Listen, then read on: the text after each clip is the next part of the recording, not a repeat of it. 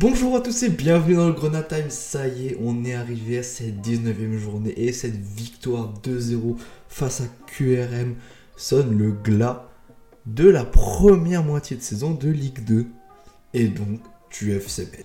On va revenir sur tous les temps forts de cette moitié de saison qui n'a vraiment pas été, et ça je pense qu'on peut tous le dire et qu'on est tous d'accord, de tout repos. C'est parti. C'est l'entrée d'Ismail Assar qui va immédiatement s'illustrer. Enfin, là, on est déjà à 3, hein, je peux vous dire 3. Et ça, ça m'énerve. Ça m'énerve. Le titre de champion est fêté dignement à Saint-Symphorien. N'hésitez pas à nous suivre sur Twitter, parce que là sur Twitter, je vais lancer en même temps que ce podcast un tableau que j'ai fait moi-même où on voit tous les temps forts, tous les grands rendez-vous avec des images, un graphique qui montre notre évolution au classement, les cartons rouges et diverses affaires dont on va parler dans ce podcast. On démarre cette saison en trombe 3-0 à domicile face à Amiens. Mais premier petit feu de jeu qui peut paraître bénin, puisque on a gagné 3-0 à domicile. On est le leader, on vient de descendre, on va remonter, ça y est, on est reparti. La Ligue 2 pour nous c'est une formalité. Mais ça on le verra plus tard. On finit le match à 10 contre 11. On prend un carton rouge, le premier de la saison. Et pas le dernier, malheureusement. J2, on descend à la 8 place. J3, on remonte à la 5 place. Et puis, c'est J3 face à Valenciennes. On gagne 2-0 à domicile. On reprend espoir, pas de soucis. Enfin, c'est le début de la saison, tranquille. Tout le monde remonte, descend par 5 places. Le leader se positionne, tout le monde trouve sa petite place. Mais qu'est-ce qui s'est passé dans cette euh, J3 là hein? Le 30 août. C'est le début de l'affaire Kiki Kouyaté n'est pas content de pas partir. Donc je vais pas me pointer à l'entraînement ni au match. Je vais ouvrir la porte à un foutoir médiatique où apparemment à Metz les agents rentrent sur les terrains d'entraînement, les joueurs ne se pointent plus. Merci Kiki Kouyaté d'avoir foutu la merde. Du coup, on t'aligne plus. Du coup, c'est la merde parce qu'on a fait un mercato dégueulasse. On pensait qu'avec un 11 type, ça tiendrait le coup. Pas du tout, puisqu'un joueur ne se blesse pas. Non, non, non. Juste, il décide de faire sa loi au-dessus de la direction. Et le début d'un très grand euh, foutoir médiatique et sportif, puisque on se prend deux cartons rouges, même si t'es pas là qui on se prend deux cartons rouges à Laval. Le début du euh, le FCMS, il se prend que des cartons rouges chaque match. Et ouais, ça a été le cas puisqu'on fait 3-3. On n'arrive pas à tenir ce putain de score contre Laval et on redescend à la 8 place. On remonte, mais on tombe contre Dijon. Et face à Dijon, qui était alors au coude à coude avec nous dans les hautes places de championnat, avec la défaite de 1 à domicile, ça sonne le début de la dégringolade. Et donc on peut élargir avec le début enfin l'affaire Kiki Kouyaté, je suis pas content de pas être transféré, je veux plus jouer, sonne vraiment le début de la dégringolade, mais euh, c'est acté avec la défaite à domicile face à Dijon, puisque deux journées après, à la journée 8, on fait 6-3, alors qu'on menait 3-0 avec des sublimes buts d'Ablaï Jalo. On est parfait, on est bien, on décide de se prendre 4 cartons rouges. Attends, attends, attends. Non, non, non, non. Pas 3. 1-1 puisque Ibrahim Magnan a décidé à la fin du match de se joindre à la partie et de se prendre un carton rouge. Donc oui, on a fini le match à 7. Ah là là là là là que dire? Que dire du comportement de Kiki Kouyaté qui après ah non, lolo, je suis pas content, je viens plus. On, fait ah oui, mais sauf que nous on avait prévu en fait euh, un 11 titulaire et pas d'autres trucs en fait. Donc euh, si t'es pas là, bah on est à 10 à chaque match, donc euh, c'est pas possible en fait. On va pas mettre Ismaël Traoré quand même. Non, non, non. Donc on va te mettre. Foyer Candé a, été encore euh, embryonnaire, un, défenseur central embryonnaire qui ne s'était pas encore adapté à la défense centrale et donc on le laissait à gauche. Et donc tu te prends un jaune, puis tu menaces l'arbitre de tuer sa famille sur 15 générations. Tu te prends un deuxième jaune, on se prend un rouge, ou déjà se prend un rouge euh, très discutable. Voilà. On va pas se refaire le match, ça ne ça ferait que remuer couteau dans la plaie. On a, déjà beaucoup de play cette saison.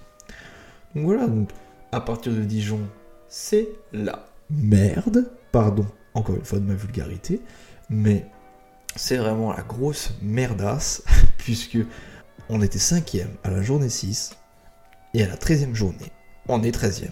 Et attention, parce que cinquième à la journée 6, c'est très bien. Tout le monde, enfin, c'est le peloton le peloton de tête, quoi. en fait, on a clairement arrêté de regarder vers le haut et on se méfiait du bas, on se méfiait énormément du bas parce qu'on se dire, ça y est, c'est, la saison est pourrie, on est en fin de cycle. L'entraîneur ne change pas, il est borné, il ne trouve pas de solution, il ne sait plus réveiller ses joueurs. En, conférence de presse, il est fataliste, on sait, on, ce qu'il doit dire à ses joueurs, ça ne doit pas du tout être motivant, c'est horrible la saison qu'on est en train de faire. On se dit, allez, on va rester en Ligue 2, espérons qu'on ne descende pas national, on va rester en Ligue 2, on va essayer de reconstruire ce club qui est en train de se faire détruire de l'intérieur, surtout par des joueurs qui veulent faire le lourd et encore les alignes parce qu'on a fait un mercato dégueulasse. Ça, ça va revenir beaucoup le mercato dégueulasse. Ah, moi, je vous le dis, hein. ça, fait quand même trois podcasts que je vous en parle, mais euh, on continue hein, parce que le mercato était horrible. Pardon pour vos oreilles. Mais donc voilà, donc de la J6 à la J8, on dégringole.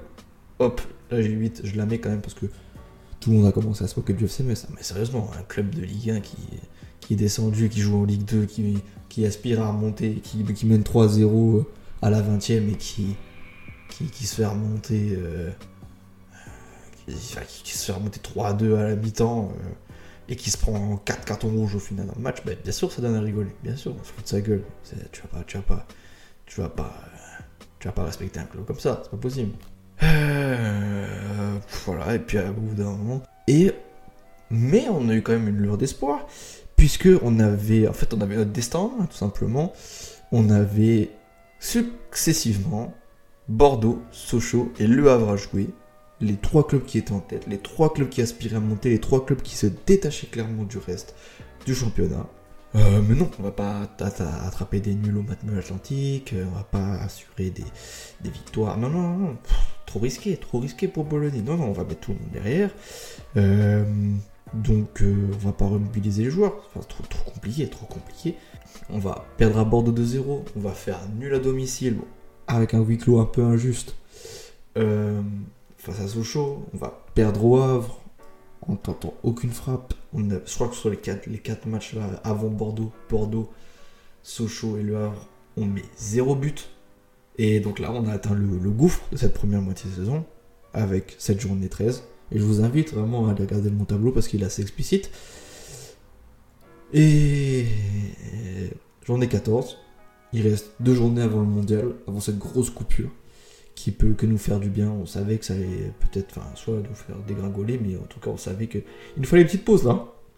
Parce qu'entre Kiki Kouyaté, les quatre cartons rouges, euh, Monsieur Bologna qui sait rien faire, enfin, je, suis un peu, je un peu véhément, pardon, mais qui euh, donne, en tout cas, donne pas l'image d'un entraîneur qui a envie de, plus, quoi. Enfin, qui, on a, on a un image, on a un entraîneur qui renvoie une image d'une équipe qui, a, une tendance uniquement défensive, qui va pas tenter de coup de poker, qui va pas faire de paris, qui fait pas souvent euh, des bons choix sportifs euh, en match et hors match et dans les groupes, dans le choix des groupes. Mais qu'est-ce qu'on avait à ce moment dans, dans, FCMS Et on paye les pots cassés d'un mercato, mais horrible, horrible. Et pourtant, euh, ce mercato, il est passé. Hop là. On s'est dit, oh putain, tout le monde est parti. Mais on n'a pas vu qu'on a pris personne. On a vu, oh putain, yes, on, est, on a repris beaucoup de liquidités, mais on n'a pris personne. Journée 14. Face à Saint-Etienne, à domicile. Quel match. On prend deux buts un peu cons, mais on gagne 3-2. Victoire autoritaire. Merci les joueurs. J'ai pas envie de dire monsieur, monsieur Bologna parce que en fait, je sais pas ce qu'il apporte cet homme. Il doit faire des bons entraînements, mais je, à part euh, être sur FIFA, avoir une manette et parler à des joueurs en vrai, en fait, être à la place euh, de Pep Guardiola sur euh, la play, je sais pas ce qu'il fait. Et moi, je, moi, je veux qu'on me qu'on contredise. Je veux qu'on me dise cet homme-là, il apporte une technique, une tactique, de l'expérience. Mais je, et en conférence de presse, le gars il souffle, il fait. Pardon pour vos oreilles. Journée 14, Saint-Etienne, on gagne 3-2, victoire autoritaire, ça fait plaisir avec un super but de Mathieu Edol, et là on voit vraiment que le garçon est en jambes, il est bien affûté. On se déplace au Paris FC, on fait 4-1, ce magnifique score de 4-1 qui, qui nous colle à la peau et merci de nous coller à la peau. Et 20, donc le mondial, cette coupure d'un mois et demi, on fait ce stage à Benidorm qui d'après Youssef Maziz nous a fait le plus grand bien, qui nous a fait peut-être naître un groupe sous la direction de Monsieur Bologna, ça se trouve c'est lui qui a tout, qui a tout manigancé, qui a, qui attention en bien, hein, qui a peut-être tout, euh, qui a réanimé le club, peut-être. Je ne demande qu'à être surpris. Et donc euh, depuis cette journée 14, on est invaincu, on gagne contre Saint-Etienne, on gagne à l'extérieur 4-1, 4-1 face au Paris FC, coupure mondiale, on fait nul à la journée 16, journée 17, on gagne 1-0 face au GF38, génial, et on gagne 4-1 face à Nîmes, et là maintenant, on fait 2-0 contre Quevilléo. Ça fait quand même 6 matchs qu'on ne perd pas et 5 victoires sur les 6 matchs. On est troisième, magnifique.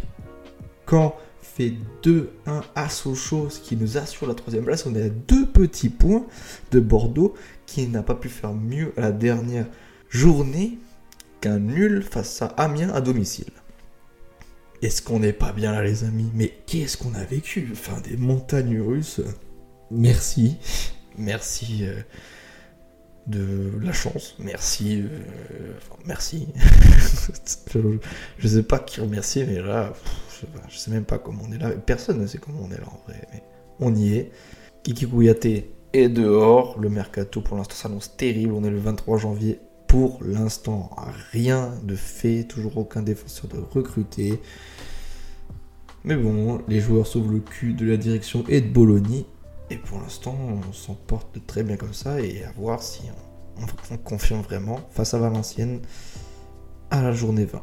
Et donc au début de cette seconde moitié de championnat. Je vais terminer ce podcast en vous parlant d'un joueur qui voit ses performances exactement synonymes de bonne santé du FCMS. Donc sur Twitter, encore une fois, je vais mettre un tableau des buts de Mikotadze dans les différentes journées. Je vais les mettre séparément, je vais les superposer une fois avec son efficacité aussi. Faire attention aux unités, mais donc du coup, euh, ses buts et ses passes D. Et on va voir que quand Mikotadze se porte bien, marque ou fait une passe décisive, le FCMS se porte bien. Tout simplement, on va pas chercher plus loin. Se porte bien et en jambes et merci Mikotadze d'être là un bon joueur, une, pépite. c'est une pépite ce joueur. Et, en plus, il, aime ce club comme il l'a prolongé. Enfin, ça fait, vraiment plaisir de voir ces, joueurs-là, ces jeunes qui, font confiance au club et qui, qui veulent s'affirmer ici et pas juste euh, bénéficier d'un tremplin. Parce que je pense qu'il a compris que si vous voulez bénéficier d'un tremplin aussi, il fallait qu'il soit bon, simplement. Et le fait d'être à Metz, c'est pas euh, synonyme de tremplin systématiquement.